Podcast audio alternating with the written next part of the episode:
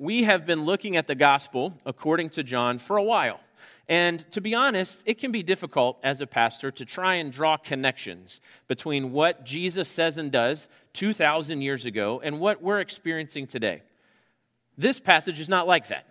It is very evident the connection between what Jesus says, what he's talking about, and what's going on in our own lives. I think Jesus' speech here cuts directly at something that has gone horribly awry in each one of our hearts. Let's see if you can hear it. We're going to be in John chapter 10, beginning in verse 1. Jesus says, Truly, truly, I say to you, he who does not enter the sheepfold by the door, but climbs in by another way, that man is a thief and a robber. But he who enters the door is the shepherd of the sheep. To him the gatekeeper opens. The sheep hear his voice, and he calls his own sheep by name and leads them out. When he has brought out all his own, he goes before them, and the sheep follow him, for they know his voice. A stranger they will not follow, but they will flee from him, for they do not know the voice of strangers. This figure of speech Jesus used with them, but they did not understand what he was saying to them. So Jesus again said to them, Truly, truly, I say to you, I am the door of the sheep. All who came before me are thieves and robbers, but the sheep did not listen to them. I am the door. If anyone enters by me, he will be saved, and will go in and out and find pasture. The thief comes only to steal and kill and destroy. I came that they may have life and have it abundantly. I am the good shepherd. The good shepherd lays down his life for the sheep. He who is a hired hand and not a shepherd, who does not own the sheep, sees the wolf coming and leaves the sheep and flees, and the wolf snatches them and scatters them. He flees because he is a hired hand and cares nothing for the sheep. I am the good shepherd.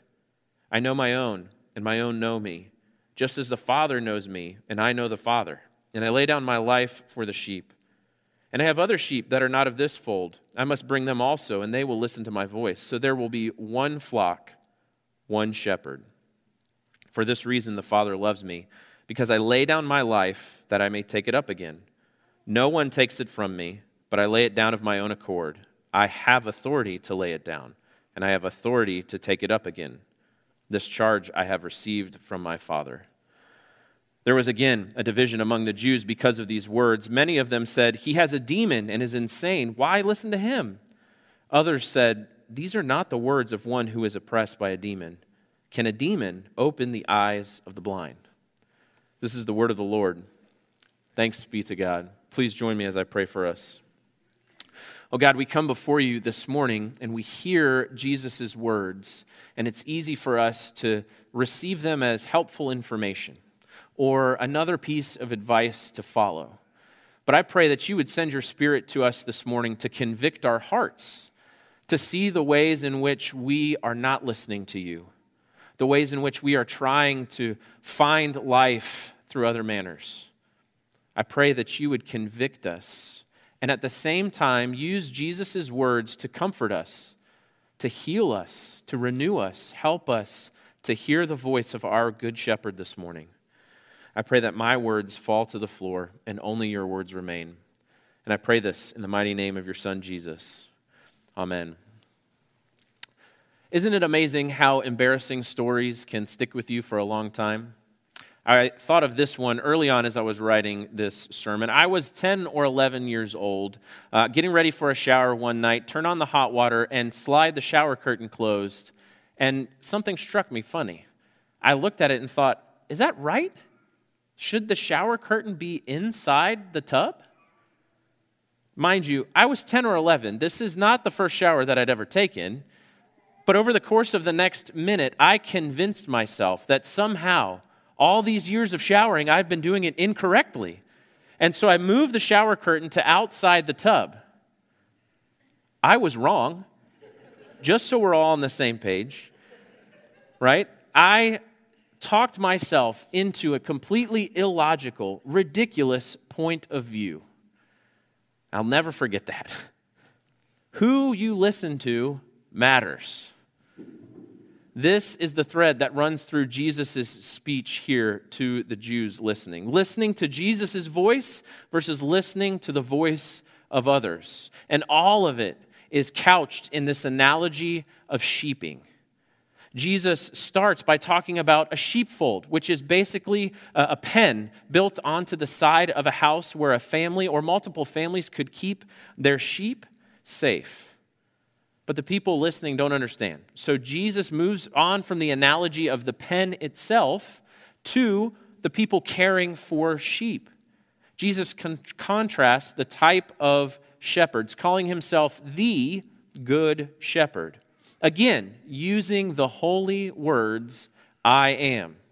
Throughout John, we've seen Jesus echo God's communication to Moses on Mount Sinai from the Old Testament, using the phrase, I am. And he does again here. It's communication about relationship, using God's covenantal name, the special name that he gives to his people, or as Jesus calls us here, his sheep. Now, I'll be the first to admit, I don't know a whole lot about shepherding. Uh, but what I've seen on TV and what I've read about as I was studying for this sermon makes me think that good shepherding is different from bad shepherding in the way that the, the shepherd communicates with the sheep, the way he can, or, uh, or she, can control them, how they behave around the sheep, their attitude towards them, their methodology, their awareness their ability to be in tune with what's going on in the life of one sheep as well as the whole flock. But Jesus' words tell us it's far more simplistic than that. You can tell a good shepherd from a bad shepherd based on what they do. That's it. Just what they do. A bad shepherd requires your life, while the good shepherd gives his life to give you abundant life. Three points for us this morning, starting with a bad shepherd requires your life. Now, it's important for us to realize that Jesus uses this analogy of sheeping very purposefully. The people of Israel have been herdsmen from the very, very beginning. Abraham was a shepherd, he had much livestock that was passed on to his sons when Joseph welcomes his brothers and all of their families into Egypt at the end of Genesis, he has them settle in the land of Goshen because there was enough fields for the livestock of the people of Israel to have their livestock fed. Centuries of shepherding. Jesus is speaking to them in a way that they should be able to understand. If he was speaking to us today, he'd use an analogy about, I don't know, technology or maybe reality TV or driving, a way that we could all understand. The people know a lot about shepherds. And the Old Testament is full of sheep and shepherd analogies, and many of them sound just like Jesus does in verse 8 when he says, All who came before me are thieves and robbers. There's many places we could go to to see this, but I picked Ezekiel 34, which you can find in the front of your bulletin. Uh, and this is a place where the prophet warns against the shepherds of Israel who have not listened to God's voice. They have scattered God's people. They've not led them into the field that God prepared for them. They've not led them following after God. And so they've scarred and scared the sheep. They have sold them out to other nations. They have led them to other pastures to worship other gods. The people of Israel followed suit and they have suffered for it. Ezekiel 34 warns the kings and the prophets and the priests. So when Jesus says all of the, the shepherds who came before me were bad, they were thieves and robbers, he's not saying anything new. But don't be fooled, he's not saying something old either. This isn't just for his time and his place. Our world is full of bad shepherds today whose voices are loud and they are hard for us to ignore. Your mind probably goes quickly to a, person, one figure, maybe someone who preaches the prosperity gospel, who says, if you uh, love God, follow God, and support my ministry, you'll be blessed with riches. Maybe you focused in on a cult leader, someone who proclaims themselves to be God. Or maybe you settled in on that stereotypical tech company CEO who has set themselves up as the head of the family with their father or mother, the leader, the master. You got to quote them. You got to live like them. You got to follow them and do what they say. Here's the tricky thing a bad shepherd doesn't have to be a person, it can be a, an idea, it can be a movement. The key is that the voice of a bad shepherd has to be just sweet enough to bend your ear. Maybe it's not the CEO of the tech company, but maybe it's that company that tells you that your life just isn't complete without our next big thing. And even then, in 12 months from now, you'll need the next big thing, right? Or maybe you work for that company, which tells you that you're not a valuable asset to the company unless you're working like this.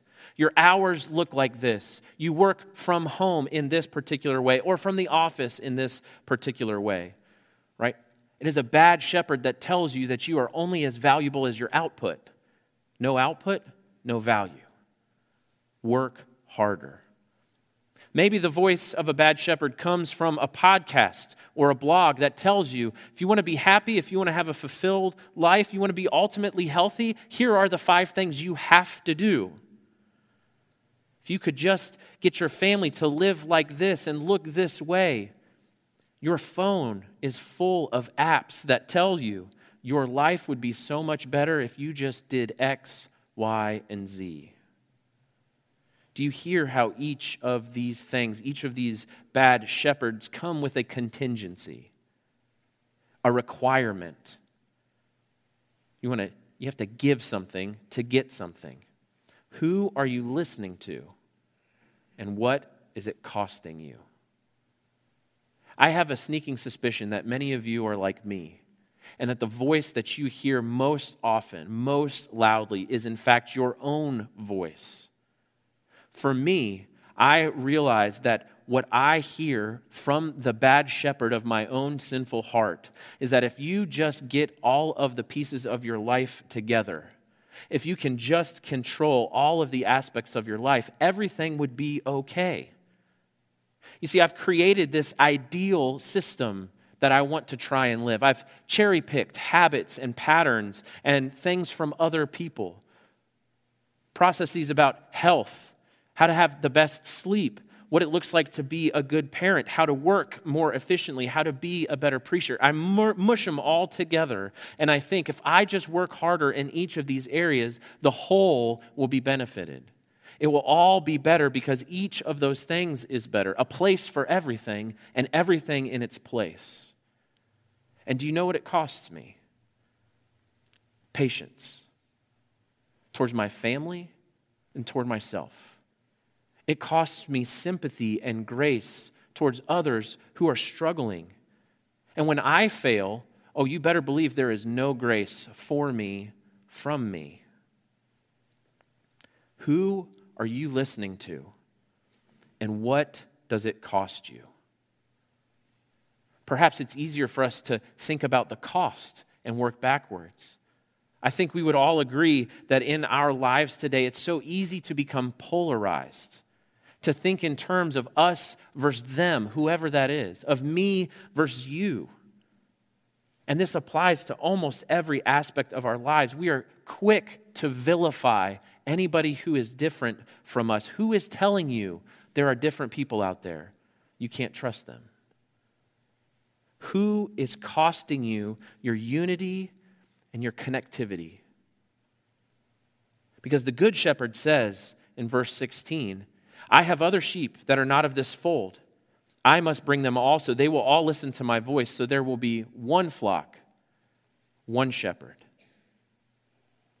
Who are you listening to that tells you people who are different cannot be close? People who are different cannot be friends. People who vote differently, who react differently, who have different sins, who have different fears, make different amounts of money, work for different companies, have different career trajectories, whoever it is, who are you listening to that has taken your unity and your community away? Bad shepherds require your life, but the good shepherd gives his life. The good shepherd gives his life. Jesus states this very plainly.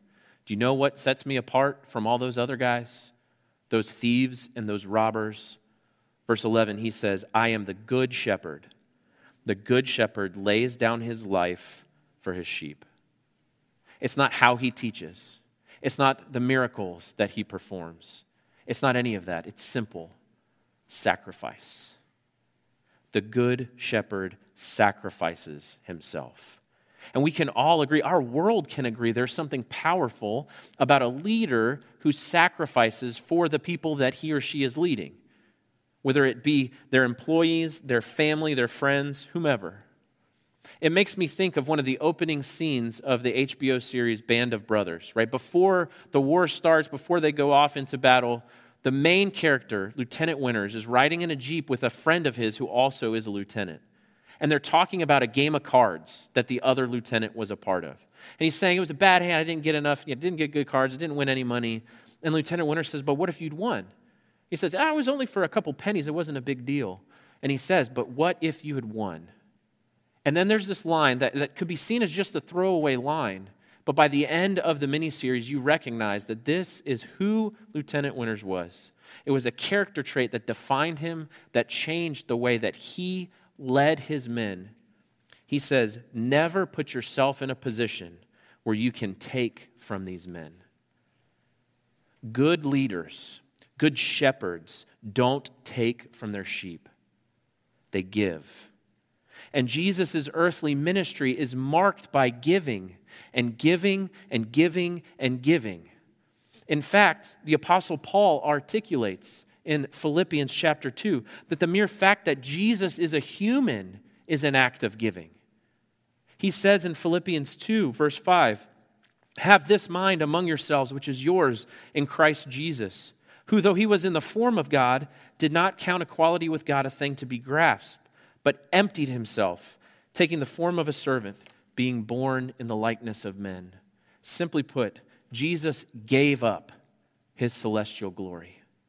He gave up his status and his honor to be incarnate.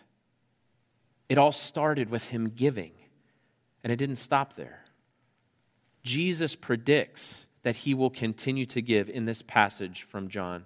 Verse 17, Jesus says, For this reason the Father loves me, because I lay down my life that I may take it up again. No one takes it from me, I lay it down of my own accord.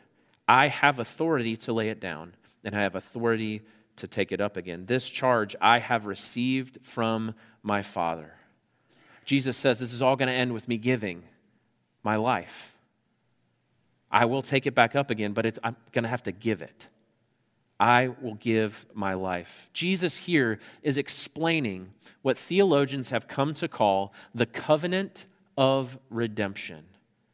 The covenant of redemption. It's an agreement that took place before creation between the three persons of the Trinity Father, Son, and Holy Spirit. They agreed when humanity sins, we must punish sin but we're going to do whatever we have to do in order to save. We will do what has to be done in order to save. And the second person of the Trinity, God the Son, agreed to do the work necessary to rescue us. He submitted himself to the role of incarnation, suffering, and death, which means that everything that happens in Jesus' life was on purpose. It was deliberate. It went exactly according to, to plan. His perfectly sinless life, the trial where he was falsely convicted, his crucifixion, his death, and his resurrection, that was the plan all along. Jesus says, I have authority to lay down my life, and I have authority to take it up again. This wasn't accidental the giving of his life was not accidental, it was a deliberate gift.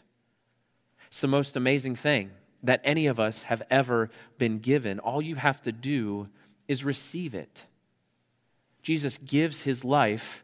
All you have to do is receive it. But what are you receiving? What do we receive? Jesus says, The Good Shepherd lays down his life to give you abundant life, to give you abundant life. Now, Jesus contrasts what the bad shepherds come to take Verse 10 They come to take and kill, steal, kill, and destroy, but I have come that they may have life and have it abundantly. It's easy for us to think that the life Jesus wants us to have, the abundant life, is like a beautiful countryside, especially when he's using this analogy about sheep. We think of a nice, bright blue sky perfectly fluffy white clouds, lush green rolling hills dotted with our friends, the other sheep, like a picturesque, idyllic, eternal Windows XP background. You know the one I'm talking about. But it's not about a place. From the very first analogy Jesus uses, he makes it clear that abundant life is so much more than just a place. Verse 9, Jesus says, I am the door. If anyone enters by me, he will be saved and will go in and out and find pasture. Now, this phrase, go in and out, seems like just simple discussion of sheep practice to us. But in the context of Israel, going in and out is covenantal language. It's talking about the way that God has promised to interact with his people, the people that he is connected to. This is the language that would be used by a king of the people that he is protecting and providing for. I've got this all covered. You can go in and out.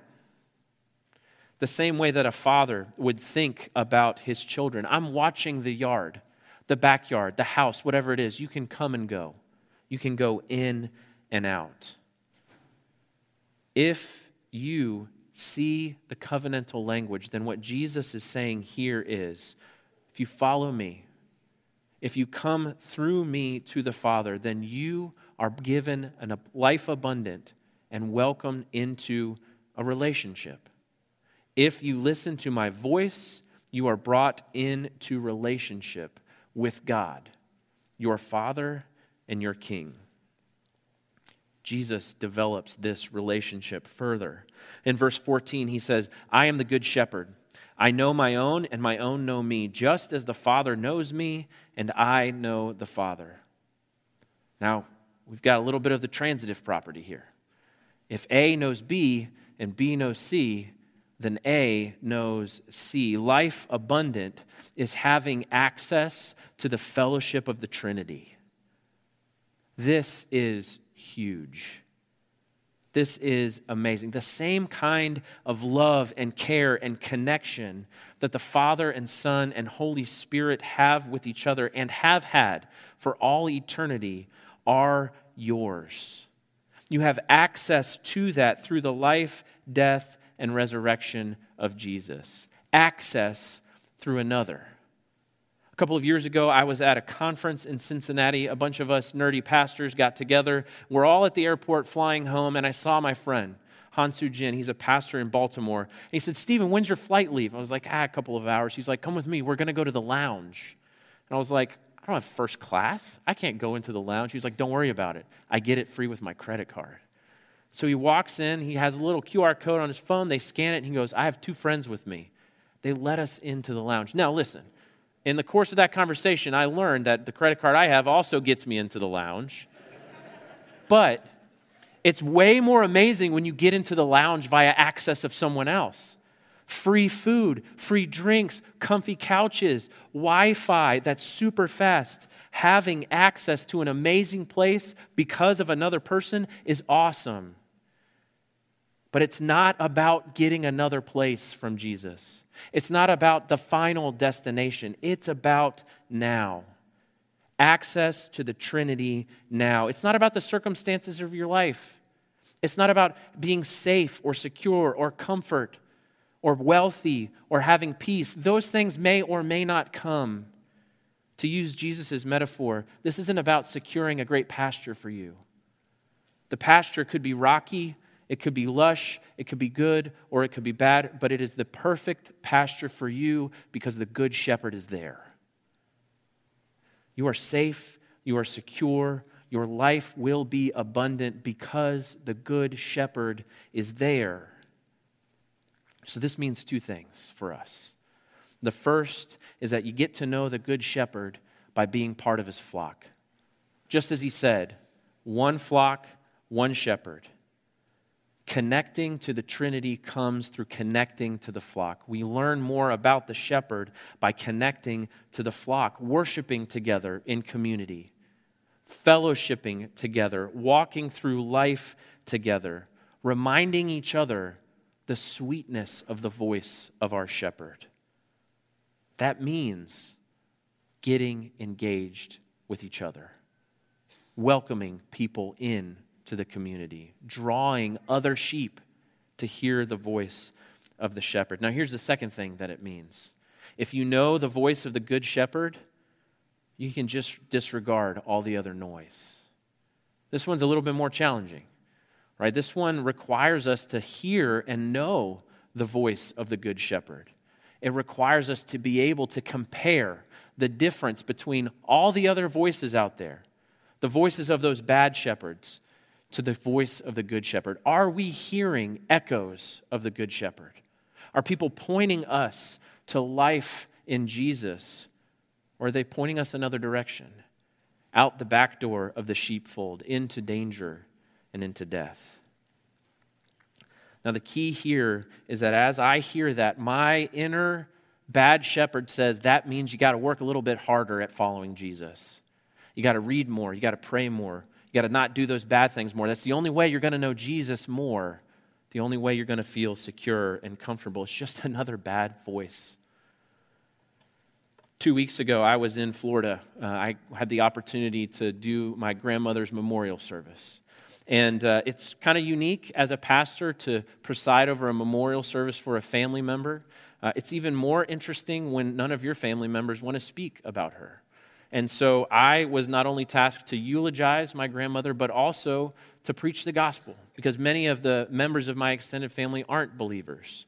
And as I was sitting there trying to think, what are the events in her life that I could tell all of my family, this is how we know that we have hope, that she was secure in Jesus. This is how we know. I realized that my grandmother was not one of those people who bragged about how often she went to church, about how often she read the Bible. She didn't quote scripture day in and day out. She knew simply that Jesus loved her, that he had died for her, and that he had rose again for her. It's simple. The voice of the good shepherd is sweet and it is simple. And it gives us hope and security and peace and comfort, not because it's all these good things, but because He is with us, has given Himself for us, and because of that, gives us abundant life. Pray with me. Oh God, we hear the words of your Son. We hear the Spirit tell us in our hearts that they are true. And yet, Jesus, it's so easy for us to forget what you have done and said. Help us, I pray. I ask that you would ring in our ears your voice, as simple as it may be. Jesus loves us. This we know, for the Bible tells us so. It is simple, but it is true. It is your voice. And I pray that we would listen and we would follow. I pray this in the mighty name of Jesus himself. Amen.